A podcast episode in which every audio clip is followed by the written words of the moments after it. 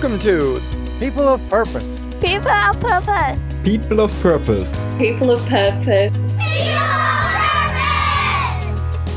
People of Purpose is a podcast of inspiring people whose stories help you see things differently, live with intentionality, elevate the way you participate in the world, and take the necessary leaps in your life to seek and find your passions. Come with us and develop the courage to wholeheartedly pursue your purpose and unleash your truest potential.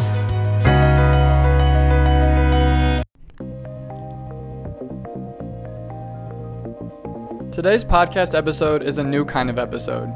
It's actually a podcast episode that I'm republishing from my friend's podcast, Catching Z's The Millennial's Guide to Mindfulness.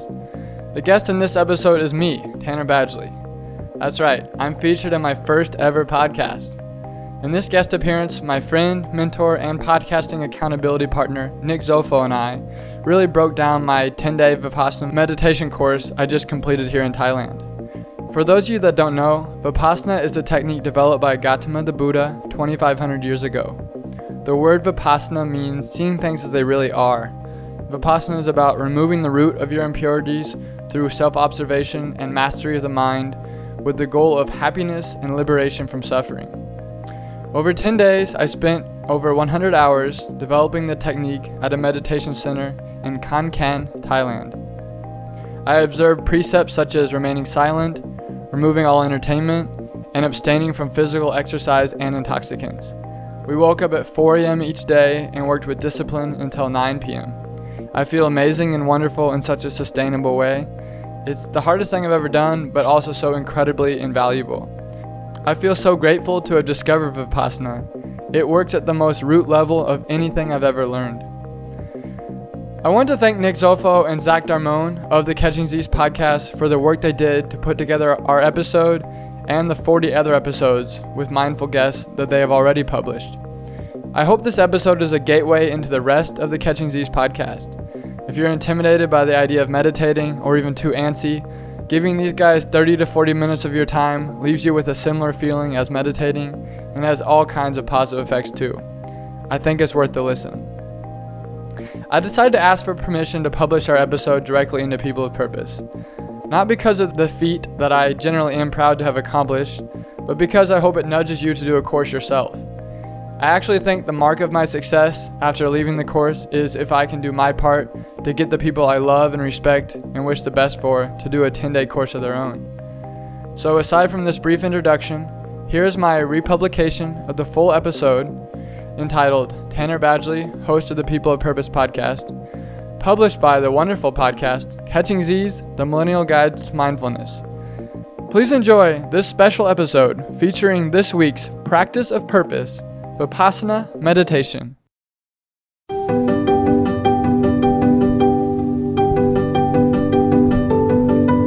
Welcome to Catching Z's, the Millennial's Guide to Mindfulness. The vibes today are coming to you by my good friend Nick Zolfo and myself, Zach Darmon. Allow us to show you the love that's right in front of you. Allow us to show you the love that's all around you. But most importantly, allow us to show you the love that's within you. Hello, everyone, and welcome back to Catching Z's. This week's episode, we are thrilled to have a longtime fan of the show and role model to us, Tanner Badgley. Tanner is nothing short of someone who lives his life to the absolute fullest. And in his most recent adventure, he went on a 10 day meditation retreat in Thailand. We were lucky enough to be able to interview him within the, fir- the first few hours of him leaving the retreat to learn all of his insight in as fresh of a way as possible. We do have to warn you that because of the location of where Tanner is located, the quality of sound isn't at the highest level. But I can promise that what this interview lacks in sound quality, it makes up in knowledge, content, and love.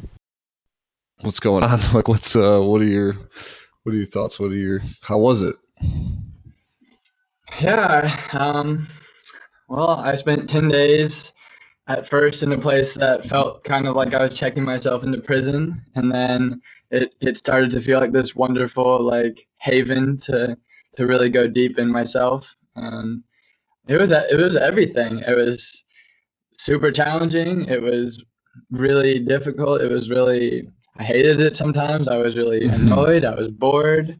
But I also had like extreme opposites of those too. I was like, this is a wonderful thing I'm doing. I have a lot of like mental focus and concentration. I feel like I'm living a very pure lifestyle. I'm uncovering like really deep rooted impurities in myself. I'm having like really nuanced, wise yeah. understandings about kind of subtle things. I'm seeing patterns that I had never seen before. I, I, was part of a community of people that like acknowledge one another but never talk to each other because they have yeah. like a rule about noble silence. and, uh, yeah, it was a yeah. pretty cool experience. I've never done anything so full on intense like that.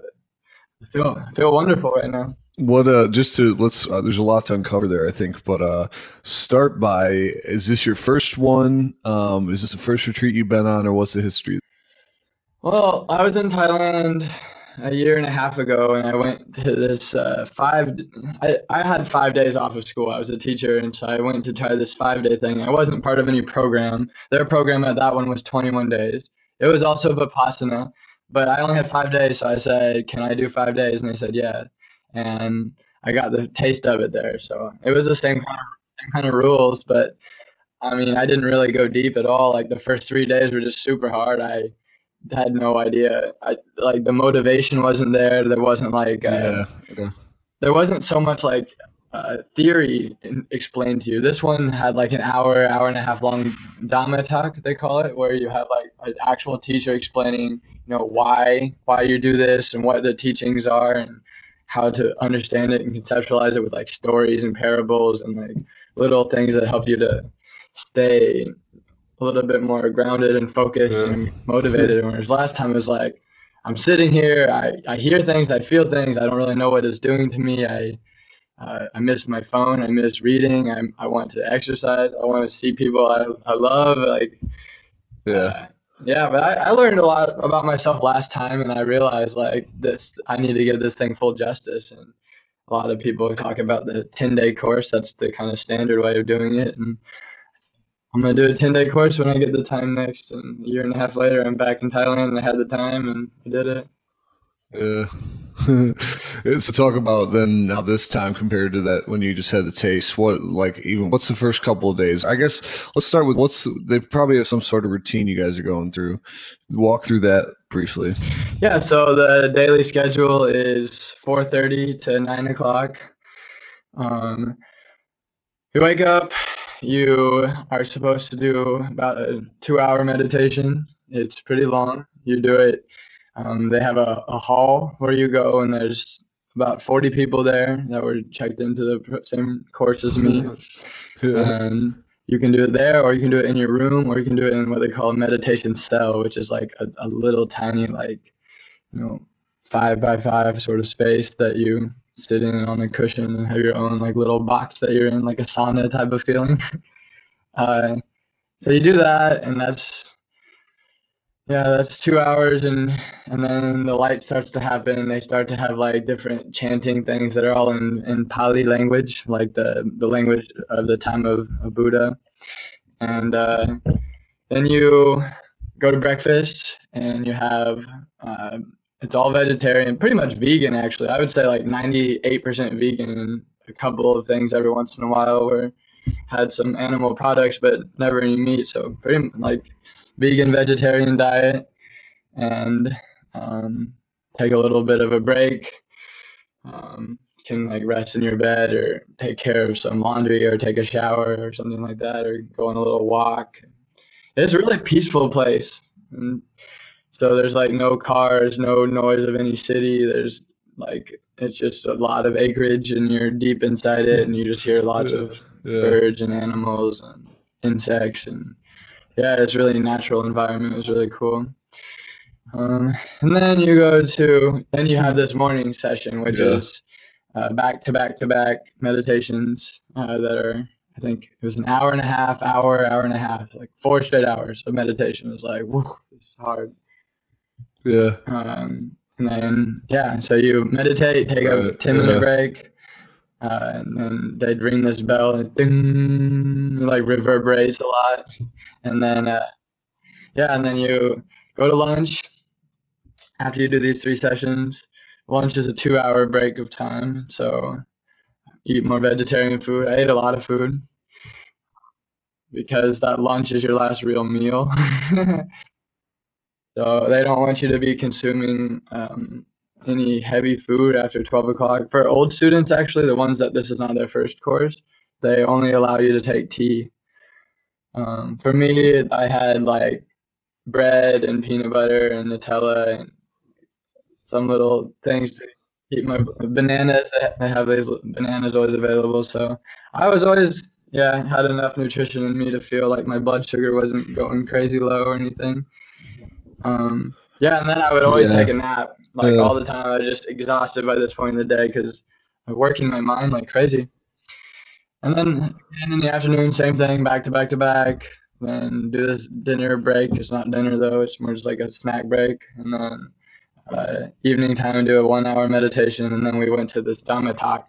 And that was always, I think, my yeah. favorite part of the day because that was always like kind of the checkpoint I was looking forward to. I was like, when I make it to the Dhamma talk, then the day the day will be completed in my mind because it's not it's not work anymore. You're listening to really interesting instruction. Like this guy is like a really renowned teacher. He's he's on like a video cast basically and he's at some sort of seminar and the camera's on him and he has a microphone and he's sitting on like a cushion with yeah. his wife next to him and he's a he's a Burmese guy who's been living and teaching in northern India for a long time and he just gives really interesting instructions, starting with day one, what you're thinking about, what you're doing, why you're doing this, um, kind of the back history of how this sort of meditation uh, style was um, created and how it was discovered and ways in which it's really manifested in people's lives like thousands and thousands of people over the last 25 centuries have used this and how, how it's like been maintained in its purest form as best as possible um, and all that sort of stuff. And then kind of gets into some stories, um, ways of like kind of conceptualizing concepts. Um, he'll like have like little examples. He's like, it's like you have five blind people and you want to teach them what an elephant is. You have one of them stroke the tail and they say an elephant is like a brush. You have like another stroke the leg and the elephant is like a post and then another stroke like the toenail. It's like a rock. None of those are right, but the combination of all of them is like what the elephant is. Uh, so he has like little interesting things like well, that that really help you to oh that makes sense. I can conceptualize it. Um, yeah. Yeah. So I look forward nice. to that. And then the evening time is just another half an hour after that, and then go to bed. In, uh, like as I as I'm asking the question about like tell us what a day's like. Um, you know, I'm really thinking like well, that's not what I want to know. Not about the structure. I want to kind of know. I want to kind of let you freestyle here about you know what was some of the what was some of the findings or what did you you know what did you learn or what's the, what's sticking out. Yeah. Okay. So I did a 10 day Vipassana meditation course. Um, Vipassana is a style of meditation that is um, to generate um, mental purity, to uh, give give one like control over their mind um, as a way to um, find liberation from suffering and misery by looking inwardly um, at a very deep level. and you do so by observing these like uh, three different concepts. One of them is called Citta, which is living a moral life. So they they have you um, take these different precepts that you agree to for ten days. You will not you will not break. Like um, one of them is you will not uh, talk to anybody. So it's noble silence as a way to allow everyone to stay in their individual space and not have all these outside energies interrupting that. Um, another one's like to be free of intoxicants. So you're not altering the state of your mind or your feelings or your mood you're like you're getting very in touch with whatever you're naturally feeling in this exact moment. Um, and they have things like um, a lot of division between men and women. You cannot touch a woman. You can have no sexual contact. Things like that. They want you to be free of of any sort of thinking along those lines. Um, things like not killing anything. So like even like mosquitoes, you're not supposed to just react by killing them. You're supposed to recognize that everything has life. And if you're really trying to cultivate true inner peace, then you want all beings to be feeling happy and peaceful and well. Um, so you recognize these sort of precepts. One, another one is like no, uh, no technology, no reading, no writing. It's all about like and uh, freeing yourself of any other practices. So they want you to like stop any like previous exercise you're doing or yoga. They don't want you to mix it with anything for ten days. They want you to observe it in its purest form. Um, and then after that, um, that creates like this this groundwork or this framework that allows you to to develop a, a pretty pure state of meditation and then they start to work on your mental concentration which is called samadhi um, and they want you to do samadhi at the experiential level. And so that not just intellectualizing it um, and like having someone tell you about it and being like okay i understand. It's about actually doing it. So we were meditating about 11 hours a day. And um, yeah so you, you're constantly like narrowing your focus so that you have a very sharp pointed focused mind. And it begins by the first few days you're just noticing the breath coming in and out of your nose. You try to focus on that area kind of around your nostrils and above your upper lip and that's where you keep kind of focused so you sit for an hour and you try to feel the the air coming in and coming out any sensations going on around there any tingling or vibrations or anything like that. And it's really hard at first. You don't feel a lot. You get super easily distracted for about 20 minutes at a time. I would just be on some chain of thought and come back and be like, wow, I just wasted a ton of time and I'm back to my breath. Um, but as you do that, you they want you to you maintain perfect equanimity of mind. So you have a balanced, non-reactive mind, non-judgmental mind. You're just observing things. Um, and so, as you kind of combine that observation with the concentration, you're able to go to subtler levels within your within your bodily framework, and then um, and then they start to to have you scan the body by day four, um, and they ask you by day four to not change your position. So you know it's really hard to sit cross-legged for an hour with your hands folded and not like you know move around want to change because you get burning in your knee or your hip or your back feels tired. All these like little reasons you know but they want you to be able to be non-reactive to these sensations to observe them. And so they ask you to basically develop your samadhi by sitting there focusing your mind concentrating and then to feel um, the sensations as they are not try to change them into some desired sensation you want or not try to avoid them um, and by doing that, you're able to go into like more subtler levels of your body. Um, so you're just scanning like little bit by little bit, like your shoulder, your bicep, your tricep, your forearm, down your hands, each of the fingers, and you get different sensations as you do that. And so when you do that, like round after round, hour after hour, I think we made like more than 100 hours of meditation in the whole process. Uh, you start to observe things um, at a pretty deep level that you feel. And some of the sensations are very gross sensations, is what they call them, which are like very like solidified, intense, pretty negative feeling things. Like you feel like a throbbing or like a clenching or a you know hot or cold or itching or you like don't want it basically. But you're supposed to sit there and observe it. Um, with the understanding that things will pass. So they, they have this constant theory that um, that you are you are a part of nature so, and nature has this law to it that everything is impermanent, everything is always changing. Um, and even within yourself, all your atoms and your cells are always arising and passing, arising and passing. So that feeling that you have is not just like a permanent sensation. It's what you feel right now in this moment. And but as you observe it, you start to notice that it kind of dissipates or it kind of moves to a new place, or the the the texture of it feels a little different or the deepness feels like it kind of goes away. You you can you can endure it is what you start to realize.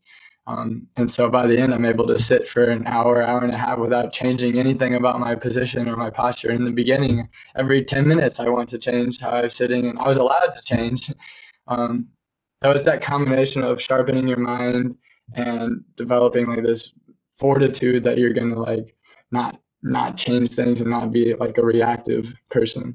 Um, and then they you go to this third level, which is called panya, um, which is uh, basically like insightfulness from from wisdom, um, the experience, the experience, life experience that generates wisdom, and that that comes from viewing things at different angles, in different perspectives, um, and so you start to develop wisdom by having these first two things, the chitta and samadhi, so like the moral, uh, purified sort of precepts to, li- to life, and then the mental focus and concentration, and then that combination sends you to the next level, which is where you generate wisdom and insightfulness, and that's when you start to understand things like um, yeah. your your um, automatic responses to things in life are um, are basically what what pull you one way or the other. Um, and this this vipassana technique teaches you that uh, you don't have to be a product of all the outside sensations coming into you. You don't have to like you know get angry and and act angry or get ecstatic and act overly ecstatic. You if you balance, maintain a balanced, equanimous mind um, and observe these sensations Yeah. as they're happening, as they're being felt inside the body, Yeah. Um, then that's when you develop like an inside strength that allows you to be non-reactive and have choices about how you how you generate your actions. And that's what allows you to like live a peaceful harmonious happy life. And so you start to realize when you have cravings and aversions those are the the primary um, responses that humans have. Cravings are um, attachments clingings longings. It's that desired state that you want to feel. As that you want that sensa- Yeah. sensation to be or if it is in a desired state you want to hold on to it and make it something that you always are feeling but that's never that's never how things work. That's what creates like addictions and cravings and um, it, it ultimately leads to misery because when you don't get what you want um, it's the whole like he gave the example of um, a man wants to get rich and he, so he can buy buy a car. That car is good but he can buy a, a better car. He has seven cars not enough he's ready for a helicopter. The helicopter is good but he needs to go to another continent so he gets an airplane. And this airplane could be a jet so he gets a jet. And then yeah it's not enough he needs a spacecraft. You, you have this like constant like it's never enough feeling. Um, and that's like what that whole craving side of things is. And so instead of like just being like wow this is a wonderful joyful thing i'm, I'm like lost in my feeling right now. You, you maintain balance equanimous mind you observe it um, as it's being experienced inside the body. So even when amazing things are happening outside of you you still feel what's happening in my body. Maybe your heart feels light or you feel like a, a general like tingling vibration around your around your head or whatever you know good sensations. And you, rec- you recognize those and you watch those and you feel that they do pass they leave you. And you shouldn't you don't need to feel like despair that those have gone. And then the opposite of this is aversions so it's it's things like pain and uh, dis- like displeasure and um, bitterness resentment hatred unable to forgive uh, you know things that you want to run away from you want to avoid you want to push away you want to like block out of your mind. Um, everyone has these things you know you have ups and downs in life. And so when those downs come um, you're not to be just automatically reactive to things like in a fight or flight sort of sense. You if you develop this practice of vipassana then you become an observer of how those since outside the sensations are being experienced in your body. And that may be like tightness or clean or like you know discomfort or desire to change position or desire to crack your back or you know like clench your fist or you know all these sort of things. Even like even things like sighing you you have control over over if you're going to do that. Um, and so when you be when you reach subtler and subtler understandings about how things are being experienced that's how you develop inner wisdom. And then that combination leads you to the path towards what they call nibbana which is like true liberation from your suffering to where you're you're just living and giving outwardly recognizing that um, you are completely part of nature. You're living in alignment with all the laws of nature and that's what, what that's what they called dhamma which is when you're in alignment with the laws of nature and you're you're finding purpose and fulfillment and um, you know you have sympathetic joy and compassion and uh, you recognize that you're a servant to others and that's how that's really the way to be living. Um, and that starts by by working on yourself um, at a at a deep mental level getting mental mastery over yourself rather than being a slave to your reactive mind um, and that's what you're essentially developing by doing hour and hour and hour after, of meditation um, because they want you to go beyond just a devotional understanding. It's not about praying. It's not about like putting your faith in any sort of God or religious leader or sect or any sort of thing. And it's not about intellectual understanding. It's not about hearing the science of how this works or about how this works or someone's experience of it. It's about experiencing it yourself as it's being experienced in your body. And that's Yeah, and then in that process, you're going to a very root level of your mind and removing impurity after impurity. When you when you stop giving them energy, those cravings and aversions um, start to start to come out of you. He uses this example of um, it's like a fire. Um, so you have all the firewood. The firewood is your cravings and aversions of your past, like when you were more unconscious of these things, um, because they've buried themselves deep in your subconscious. Um, and so when somebody says something to you that really speaks to like a core part of you and really generates like a lot of negativity, like you hate that person, um, and you hold on to that, and that that that puts more firewood on that fire, and the fire keeps burning greater and greater and greater. But when you stop putting firewood to those things, the previous firewood burns up, and the fire eventually dies dies away. And so as these things rise up, as you feel a great, like terrible, intense sensation in your throat and you feel your muscles like clinging up, you sit there and observe it and watch it pass, feel it pass. Um, and these things start to dissipate and dissipate and dissipate and dissipate. And then you start to feel a lot of, you feel lighter and more peaceful. Um, yeah, you just feel like you have a greater understanding of yourself and you look at the world in a very positive, loving sort of lens and it's awesome. Yeah. it sounds like you learned a thing or two at this place. Oh, yeah. that was awesome. Yeah, that was that was that was cool, man. I, I, think one of the things we talk about here often on uh, Catching Z's is about how big of an impact kind of suffering has on us. Um, and and all I picture is like those first couple days, how much you have to go through, just like you know, fidgety or just like uncomfortableness. Uh, talk to us about how the suffering, how that began, and how it progressed as you were there. Yeah, that's a good question. Um, I think that day two is the hardest day. He talks about how that's that's generally what people consider to be the hardest day. Day one's not so bad because I don't think you're all in. I think you're still kind of like sitting there, and it's kind of actually nice. You you finally have some moments of solitude, and you're not so committed to focusing on that breath in and out every single second for an hour because that's way too intense. You know that you're not expected to do that perfectly because you don't have that mental capacity yet. You haven't developed the practice. And so you go on these like long chains of thought that are pretty wonderful in general for me.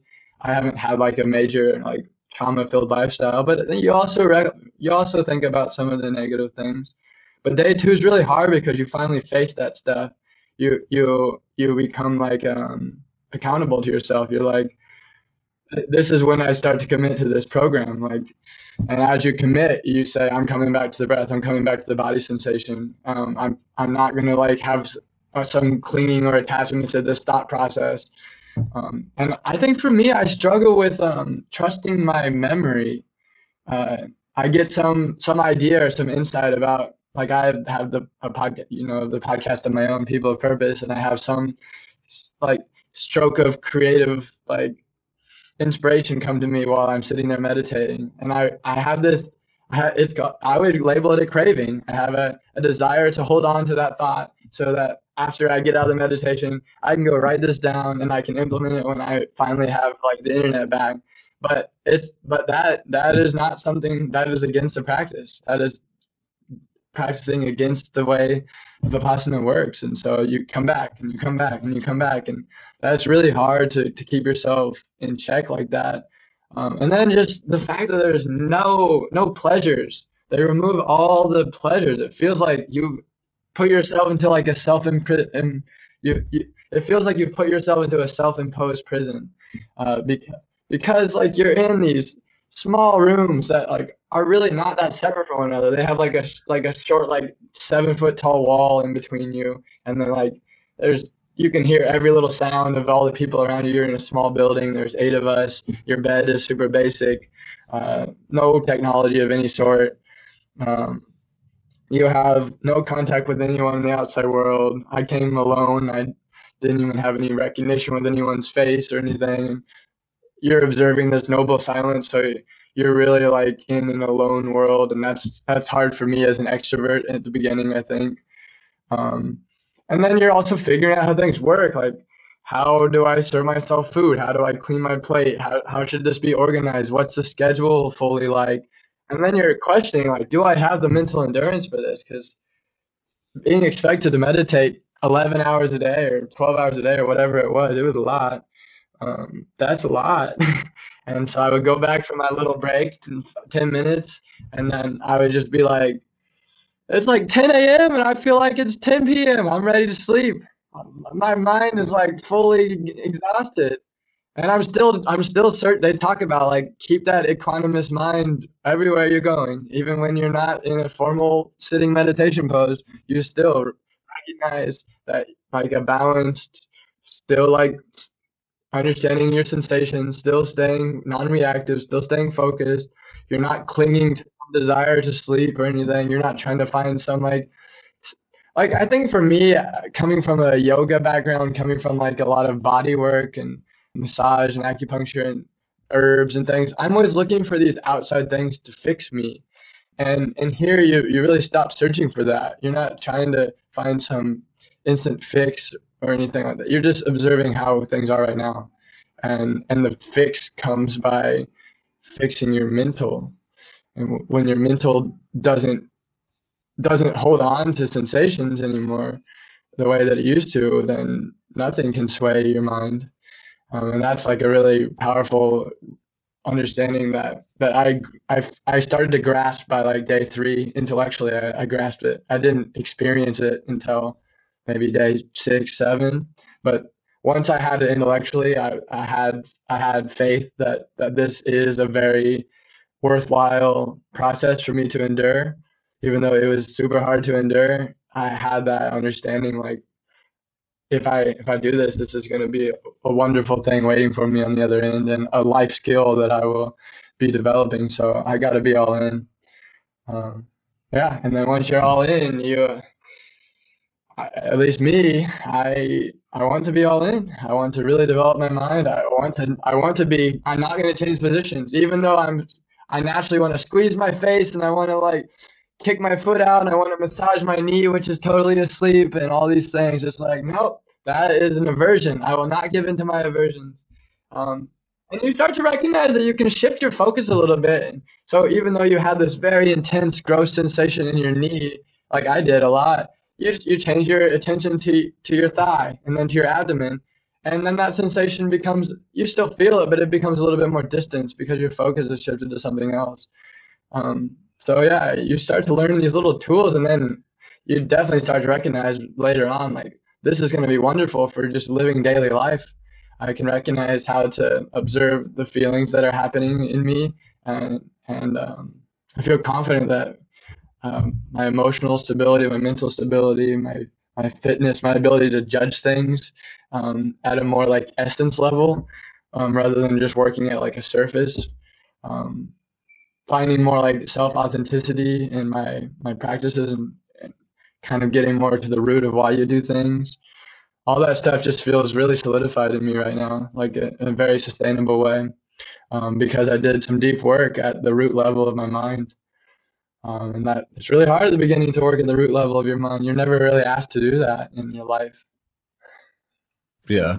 Well, I mean, it's like, you know, it sounds like there's not really the suffering isn't seen as so much that you kind of change your relationship to those those sort of like you're saying cravings and aversions you kind of change your just the way that you even view that um but was there like a mm-hmm. was there like a best moment was there ever like a light bulb moment or did you get glimpse of this uh nibbana or anything like that hmm.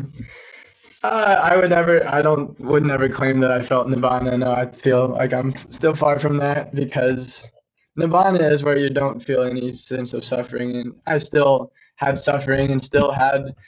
They call them sankharas, um, which are uh, reactions that embed themselves in your body. They become a pattern of reactions.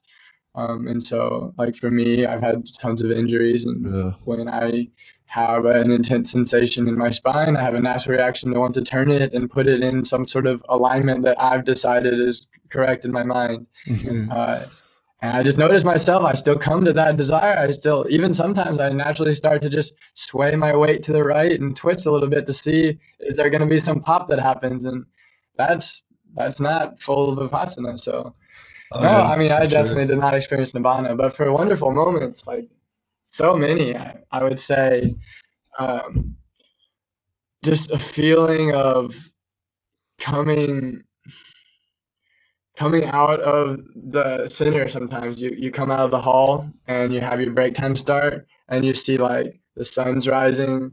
You, ha- you hear the birds. You see the trees swaying in the wind. The temperature is like perfect sometimes. Um, you go stand and, and the, i would stand on the ground take my sandals off and just feel the subtle vibration of the earth and just be like wow i i'm really experiencing nature right now at so many levels. It's outside me, it's inside me, and um, I feel such a harmony. Um, that one was amazing, and then like some of my sleeping, like sleeping was really wonderful. Sometimes uh, I would go in really long dream states that felt really pure, and uh, yeah, just you're you're there's something wonderful about like losing losing your control over things, just succumbing to the flow. And I would would notice I would be walking and I would just start to like uh, like sway my hands a little bit and move my fingers and feel the wind in them and just like feel how easy it was to breathe sometimes and just these little checks I would just like that's not really full vipassana also you're not supposed to alter your breathing but sometimes I would just take a, a slow inhale and I could just do it for 20 seconds. And I just feel my whole back open and open and then an exhale and my body just sink. And I'm not like holding my weight in in any part. My joints are not like, like suffering. Like sometimes I would just feel like true true freedom in that sense yeah but it would be momentary and then it would go back to oh i have a knee pain. Oh i'm hungry. Oh i want to i want to share this experience with somebody right now. How am i going to share it with them? Oh i'll probably tell them like that i thought like honestly i thought about our podcast interview quite often. It's like how am i going to explain this?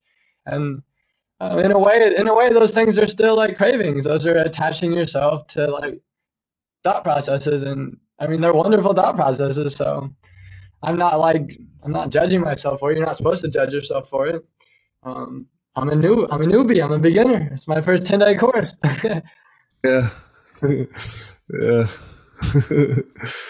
that's uh that's funny and, and, so how was like i mean as somebody who is immersed in the technological world that we live in like were those sort of cravings did that come up at all um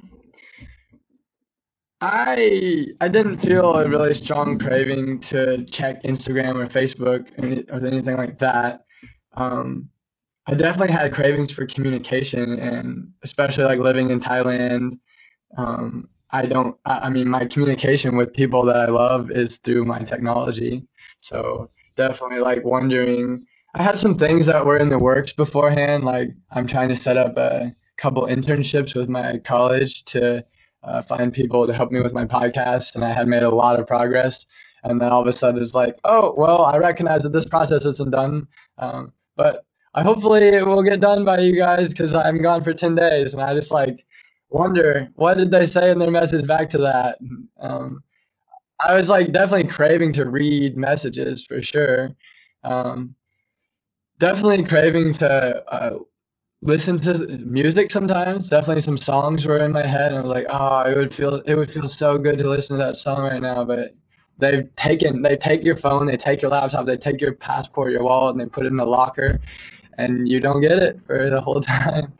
Uh, and definitely uh, a lot of things to do with my podcast. Um, I wanted to have my recorder and wanted to just speak to it because I sometimes I just felt like my words were flowing so easily. Like my thought process was so clear and so sharp and so pure. And yeah, just I there were times I was like, wow, I could really say something pretty profound right now that I could put in my podcast and would really help people's lives. And uh, it's just a little test for me on that. Like I can remember these things. I can institute them when I'm back in the world um, these these are small things on my road to to relieving myself of suffering and being a truly great human. Like these things can wait. These things might change into something else. Um, this is a, a, a I was had to look at things at a more meta level. Like technology for me is about these like really specific micro sort of focuses that are very temporal. There's like an instant thing that feels good and and in general I think I use technology productively. I don't think it's like a huge time suck for me. Um, but I recognize like there's something bigger going on here that I need to stay in tune to, and technology um, would be distracting me. So mm, it was it was a struggle, especially in the beginning, uh, to be going without. Um, but it was a struggle that I was able to endure. Yeah, yeah. And uh, now, what do you now that you've left there? The ten days are over. Uh, either what is uh, what are you going to do to make sure the practice sticks sticks with you, um, or what things stuck with you the most from the practice? Do you think? Well, I think that the teacher um, talks about how one of the, the best uh, barometers or yardsticks you can use to see if this practice is sticking with you and if it's something that you're truly committed to is how much you share it with others. Um, and one of my first things I did was I still, I've been out for more than 24 hours now, and I still haven't really gone back into the world of technology fully yet. Um, I wanted to maintain this purity that I've had to be able to share it with my loved ones. And so I called my dad and my brother and my mom and my mom's boyfriend. And I talked to each of these people about what I just experienced and uh, really said, like, I think this would be a great thing for you to do. and uh, by, I think by sharing it with others, that will be one measurement for me and it will help me. Um, I think by developing a lifestyle that is uh, service based will definitely be helping me um, to live a more more simply. Will definitely be very helpful. And I'm in a place right now in Thailand where financially the strains are not very concerning. The weather is is very peaceful and, and good. Um, my relationships are strong here. Um, my freedom is high. So I'm in a place right now where I can take those baby steps. So he talks about like um, right now you've planted a small seed, um, and every seed that you plant bears bears fruit from that seed. So if you plant seeds of positivity, you bear positive fruit. So everything multiplies. Um, and so I, you've planted a very, very great seed by doing this 10 day course. And it, it sprouted into a baby plant right now. It's got the first few inches out of the ground you need to really give it a lot of protection right now. You need to put a fence around it so that no animals can come eat it. You need to feel like you can. so for me, I take that as I need to feel like I can express myself. I don't need to be worried about people judging me, people thinking that I'm like some religious crazy person all of a sudden. Because it's not about any supernatural religious sort of devotional thing at all. It's just an art of living in this very moment. I'm um, experiencing like a, a peaceful heaven within is kind of the explanation I gathered about that. Um, so you need to protect yourself from from doubt, from um, from laziness, from fear that, that that this is bad for you. Um, and so yeah, you protect yourself, and then you give it water, you give it sunshine, you give it proper nutrients. Um, and so for me, those things will be um, observing my sensation when I when I can, as, as best as I can, when I'm walking, when I'm talking, when I'm listening, when I'm playing something, when I'm doing technology, becoming more and more attuned to my senses um, is going to really help me. Um, and then uh, maintaining a daily practice. So sitting in the morning and the evenings as much as I can. Um, creating like a, a, sacred space would be helpful, um, where you have you know a cushion and a, a quiet area and, and, not a lot of distractions and whatnot, all that. So keeping the practice, um, and I definitely I know everything about how to practice. It's not a complicated practice, so I don't need to have some guru or some teacher explaining things to me. I don't need like a guided practice, really. So uh, that's on me. I'm my own, I'm my own master on these things, and I can do that. I think.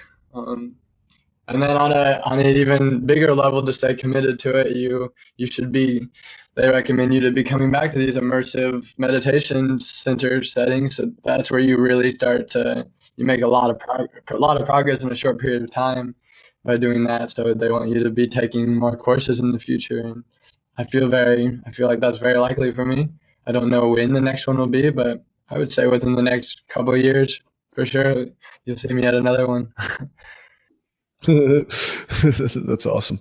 Uh, what was I going? Oh, I, the, one of the things you did send me a, I think it's like a brochure that they have there or something. Um, and, and it's specifically like you mentioned, it talks about how it's not a religious based practice. You know, anybody can do it. There's some stuff that's rooted in Buddhism, but um, you know, it's not specifically any faith based, uh, you know, mechanism. So they, they really did stress that in a couple of different places. Uh, but how do you feel that this fits in with your religious faith? Um, and how, how do they intertwine or complement each other? Oh, I think that it, it, fits in with with what I already. I just felt more and more confirmed in my belief system. Um, definitely, uh,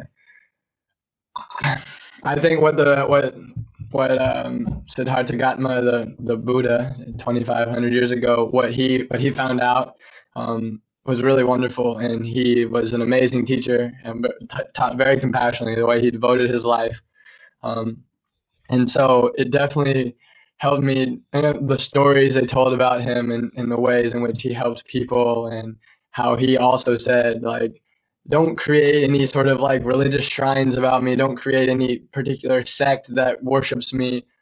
Do this thing, do this experience.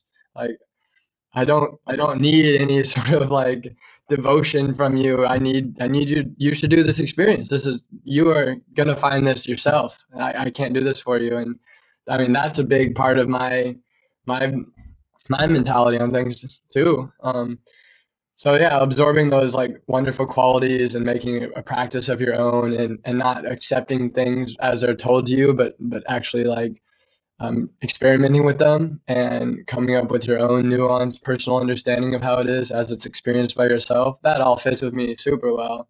Um, and that's i think at the at the core of what this program was. It wasn't it wasn't buddhism. Buddhism is more about like creating like um, systems of worship and devotion and shrines and temples in which like um, you you just create like a devotional understanding where people go and they do their rite or their their ritual where they pray and they do this thing three times and they avoid pointing the feet and all these like these things. And they're really like these things are great for people. They make people feel uplifted. They make people like more grounded in their faith. All these things are are helpful parts of the practice but uh, you don't need those things or you could have those things. And for me i come from a um, my religious background is Christianity. I come from like non-denominational uh, Christianity, and I just had so many experiences growing up where I felt confirmed that that there is a God. That there, and for me, God was like a, a supreme or higher higher power than than me. That kind of has some some level of um, understanding in in the sense that nature does too nature and God may be the same thing. Uh, nature may be part of what what God is. Um, it's a, a, general intelligence and understanding and creativity that that that works and flows and makes sense and has like a a wonderfulness to it um, that you can tap into if you have that relationship with it. And so I grew up with like a relationship with God, and that was a lot of like through like Jesus was my version of Buddha and where I come from. So you you keep learning about the wonderful qualities and teachings of Jesus, the ways in which he loved people, helped people when he's dying at, um, at crucifixion on the cross. You start to like you really you get into these situations. I was going to plays, watching movies, talking about it in youth groups, singing songs about it, and you really start to appreciate like he's having people stone him to death and kill him and say just the worst things, and he's still these people don't understand. I I love them. Uh, like I, I really I wish the best for them in their life. I have you know every every bit of him is is full of unconditional love, and that's a big part that I keep coming back to uh, Christianity. Um, is just that recognition that there's this unconditional love for my life. Um, if I if I have gratitude, if I recognize it, if I appreciate it, if I serve others, all these like little instances help you tap into that feeling that that I've gotten from Christianity and confirmation of my belief in that. Um, and I think that this art of living through Vipassana definitely just like solidifies those feelings you have. You again, you recognize how wonderful life can be and how compassionate um, compassion can can just swell up in you and how you can uh, recognize ways in which you love things at a very deep subtle level in ways that you didn't recognize before. Um, and i've had little instances that have gotten me to very deep levels of my mind um, without me wanting to be there. Like i fell off of a mountain and almost died and laid there for 12 hours and waited for like search and rescue helicopter to come get me. And i definitely thought a lot about some metaphysical things like what what my relationship with God is like and how I've been in Christianity and have I been just this like devotional worshiper because I want to look good for my parents or I want to, you know, look good in my community. Um, so you ask yourself these intentional things.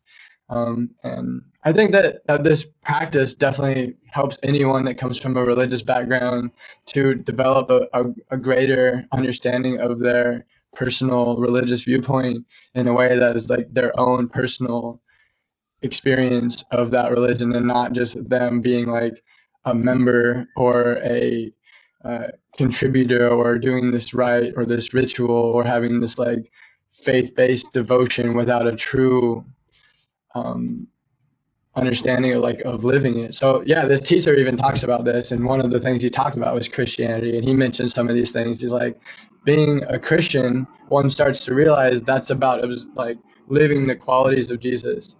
Jesus doesn't need your testimony that he's the Son of God. He knows that already.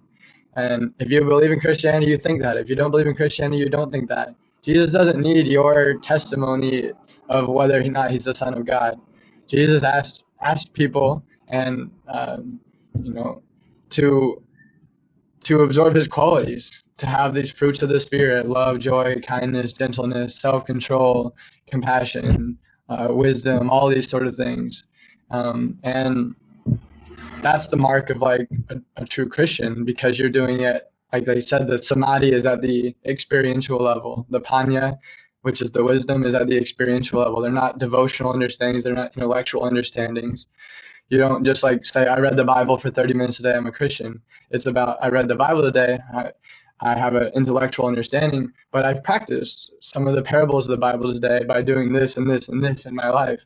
Um, and so this, this, uh, outwardness of serving without expecting anything in return. I think that matches so much between Christianity and the and Buddhism, and I mean, I expect probably the same in, in Islam and Hinduism. The the leaders the leaders of these things, like the gods that they worship and serve, they also have these you know very amazing effervescent qualities um, that ask people to to live a life like in accordance with that. Um, and so religion has been commercialized and there's like this desire to like convert a lot of people for numbers and for uh, funding and for all these like you know little things that are not really at the root or the essence of what that religion's about.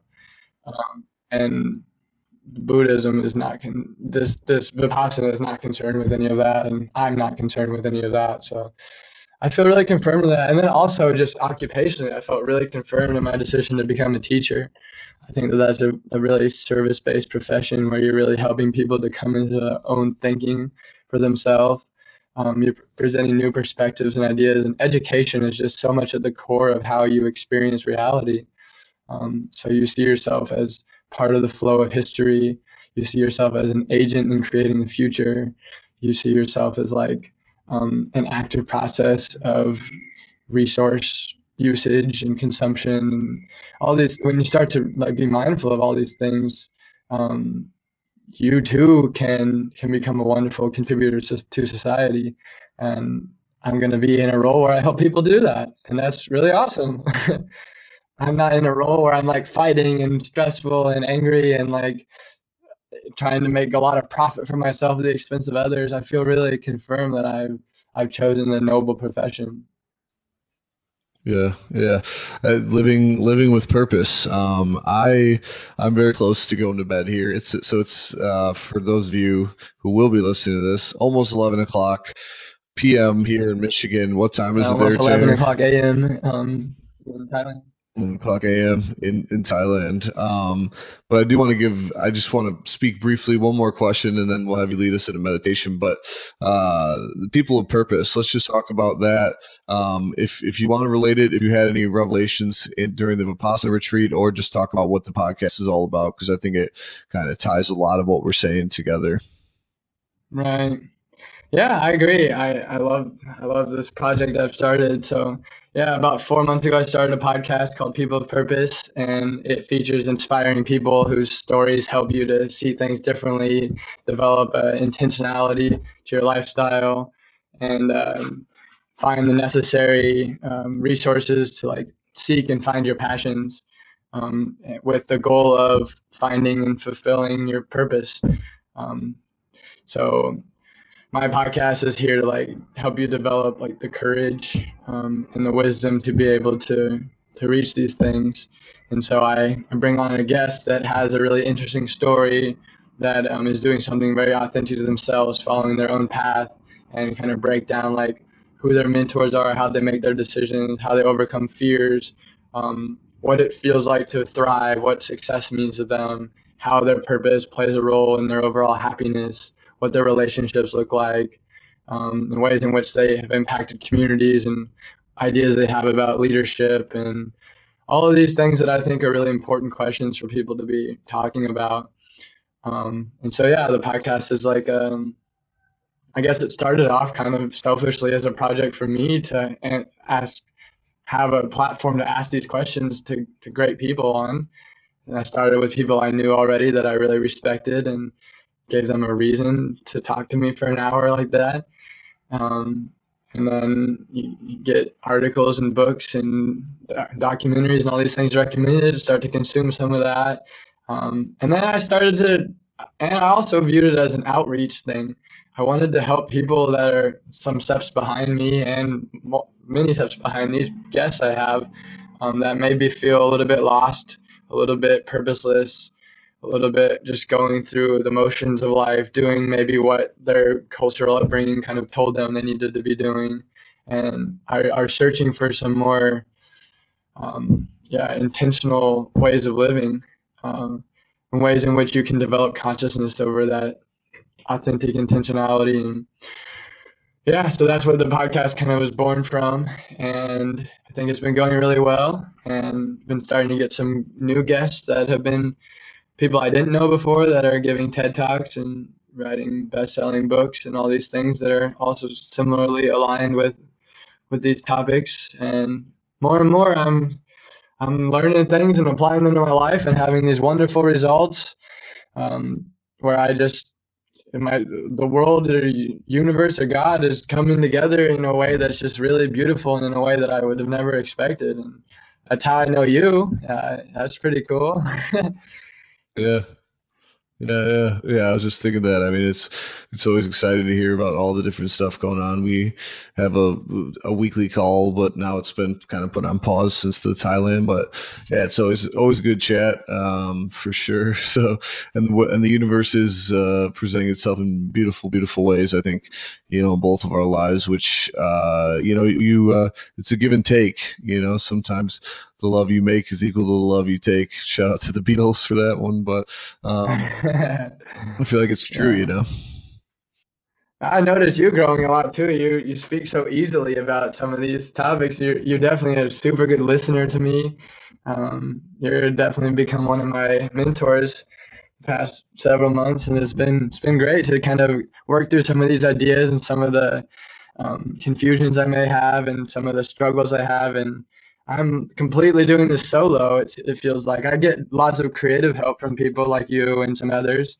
Um, but when it comes down to doing the work of putting those creative ideas into action, I, am doing it myself. So I've had to learn all these new things, audio editing, and yeah, all the production and mar- social media marketing and outreach to guests and people I, I mean one of the things i love is people that are like i just listened to this episode i really liked this topic that they talked about it really applies to my life can i have a call with you soon and i've just gotten to reconnect with these people from various points of my past that have been amazing and Yeah, I really feel like I'm having an influence on others as I'm being heavily influenced, and it's all for very virtuous things.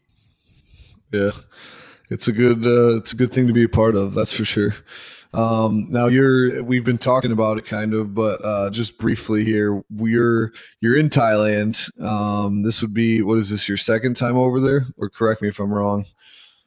Yeah. Yeah. Well, I've been here in and out multiple times, but yeah, I lived here for a little more than a year when I was teaching. And And now you're back. You're going to be there till when? Till May. Um, by the middle of May, I need to come back to the states because I'm starting a master's of teaching program in San Francisco and have a, a job Hey. there to charter That's school. uh, the breaking news. Tanur's going. You're going to San Fran.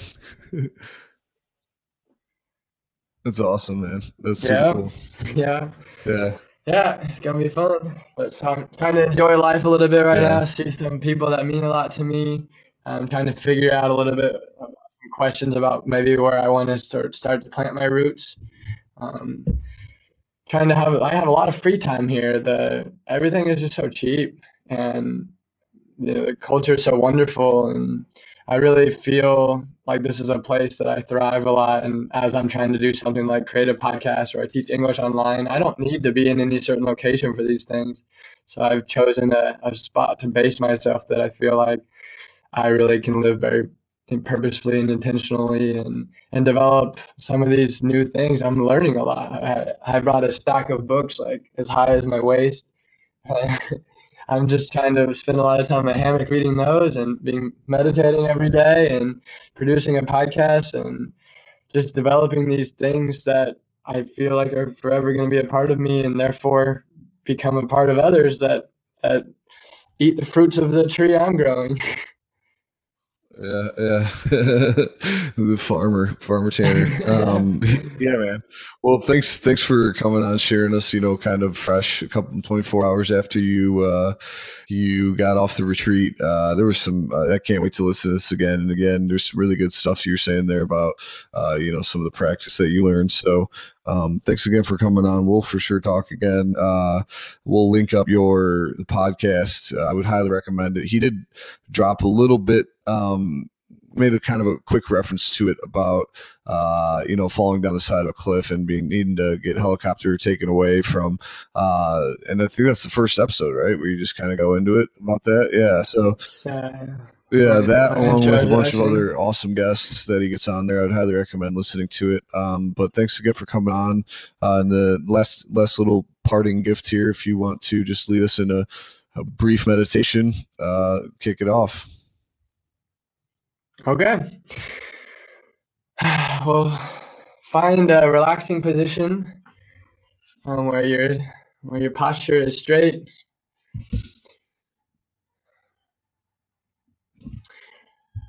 Can be seated in a chair, can be cross-legged on the floor. Clasp your hands in your lap, one over the other.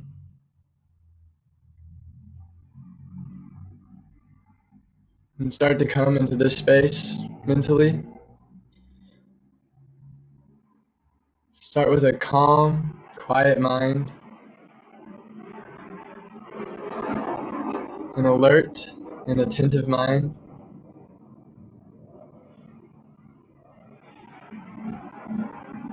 Balanced and equanimous mind.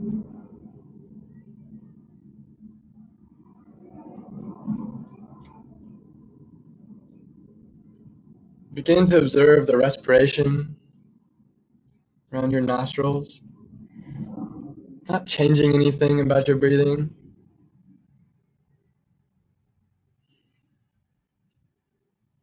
It's a little bit more in the right, that's okay. It's more in the left. It's a little bit blocked. If it's a little bit itchy, whatever it is, come into that sensation without any desire to change it.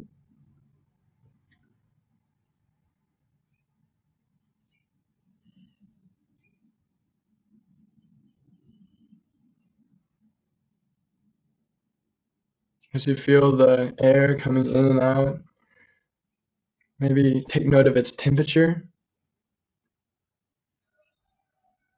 You may notice it's a little cooler coming in, a little hotter coming out.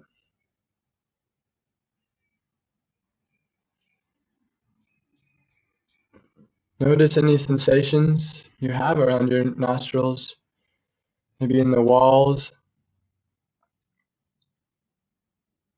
maybe in the tip, maybe just below your nose in that mustache area above your upper lip.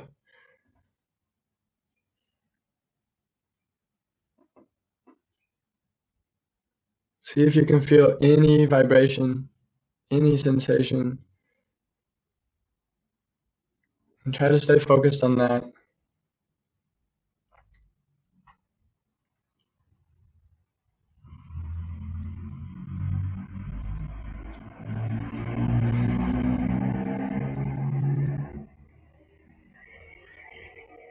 If you do find that you've lost your focus, that you're on a train of thought, it's okay. Come back to that balanced, equanimous mind. Observe the respiration again. In and out. Again, see if you can feel any sensation in this section around the nose.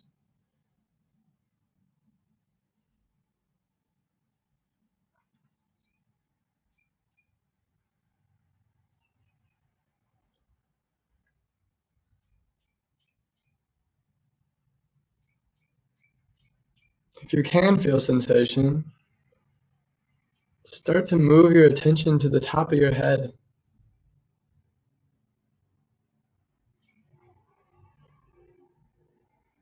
Be careful not to change your posture or to move your eyes. Just start to notice how does the top of your head feel? Do you feel any pulsing, throbbing, any gentle, subtle tingling? Maybe it just feels numb or blank.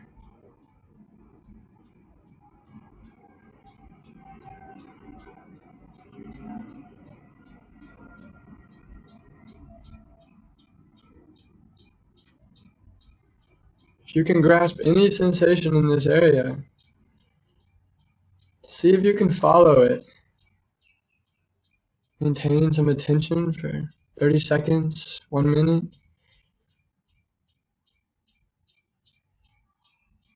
Start to notice if, if it relates to any, any other part of your body. Or maybe feel it shower over your head.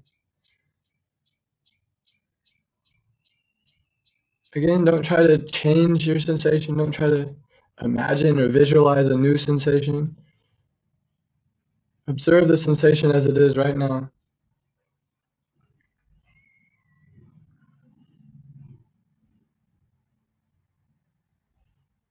You may notice that another part of your body has clenched up.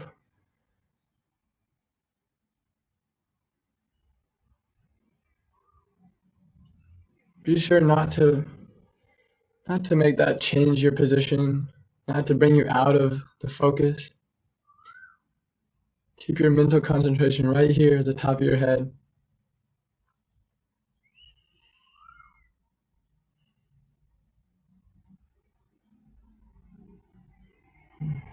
Begin to scan the entire head. Do you notice any sensation? Maybe a, a strong, intense sensation. Maybe it's a subtle, tingling sensation. Maybe you feel hot or cold, itch. You may notice that your forehead is a little bit tightened. Maybe your jaw is clenched. Don't need to necessarily try to unclench your jaw, but just put your focus right there where that clenching is. And start to feel what happens to your body when your focus is right there.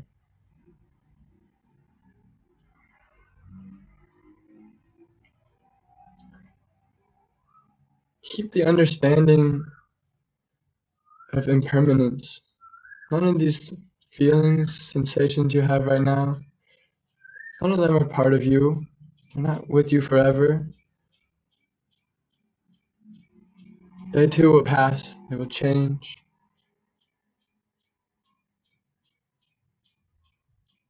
Could you recognize this feeling in your head? Move down to, to your throat.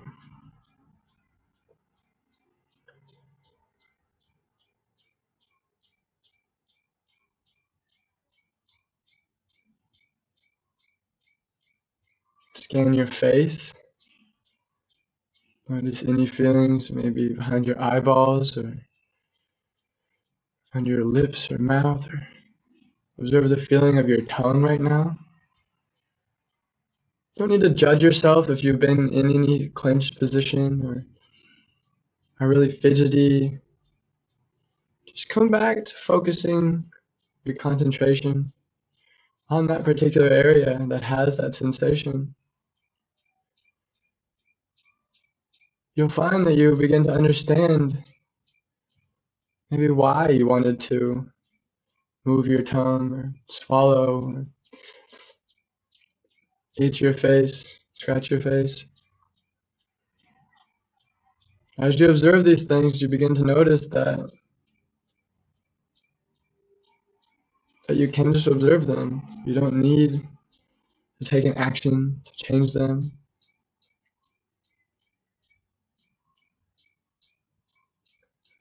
Continue like this through your shoulders, your biceps, triceps, forearms,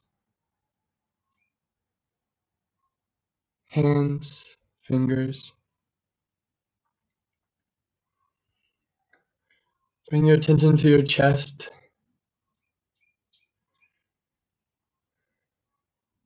Take note of your breathing in the chest.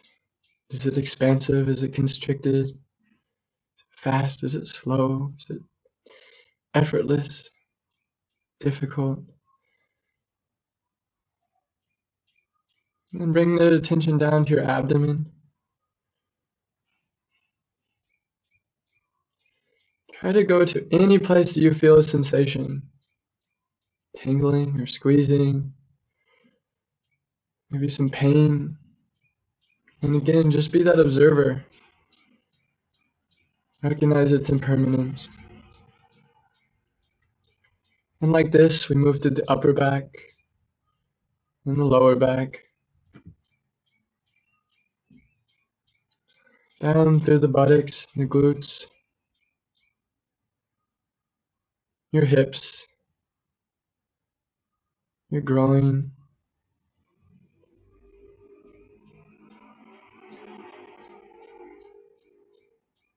Even scan the little tiny muscles around your anus.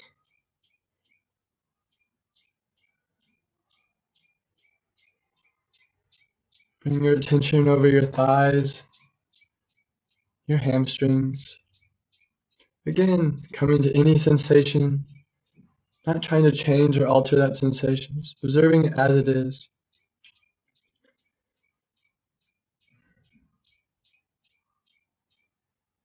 Come to your knees.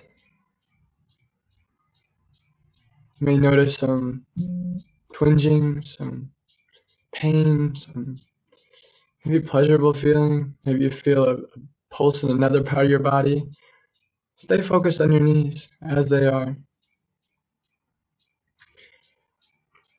And symmetrically, like this, come down your calves,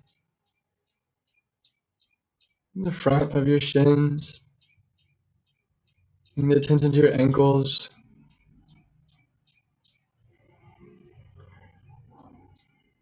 Come to the bottom of your feet. Scan section by section, part by part, piece by piece. Or you can scan the entirety, depending on how sharpened your focus is.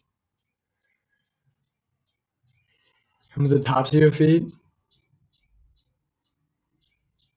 You're not changing or moving your toes or trying to alter the state, just observing. And then come toe by toe, your pinky and your ring and your middle.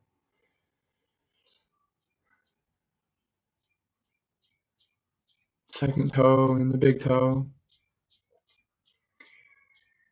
And then, like this, just come with a free flow all the way from your toes up to your feet, up to your calves, your ankles, shins, quads and the hamstrings, buttocks, to the abdominals. Circling up through your chest and your back, lower back and upper back. Feel this wash, free flow of subtle vibration through your arms, out your fingers, back up through your fingers and your hands, through your forearms, your upper arms. Come to the shoulder area. Come to the connection between the shoulders and the neck. Scan the neck, the throat. Feel any subtle, gentle energy, sensation coming up through the bottom of your head, through your jaw, your cheeks, to the back of your head. Come into your ears, to your eyes, forehead, to your temples. Keep moving around the back of the head. And like this, keep washing your way all the way to the top of your head where we began. Come back to the breathing at your nostrils. May all beings be peaceful. May all beings experience love and happiness and joy. And like this, we compassionately finish the practice. In the language at the time of the Buddha, Pali language, if you believe this sentiment to be true, about love, joy, kindness, happiness for all, we close with a sadhu, sadhu, sadhu. You can open your eyes and clench your hands. Come out of the practice. Take a rest. Take a rest. Thank you.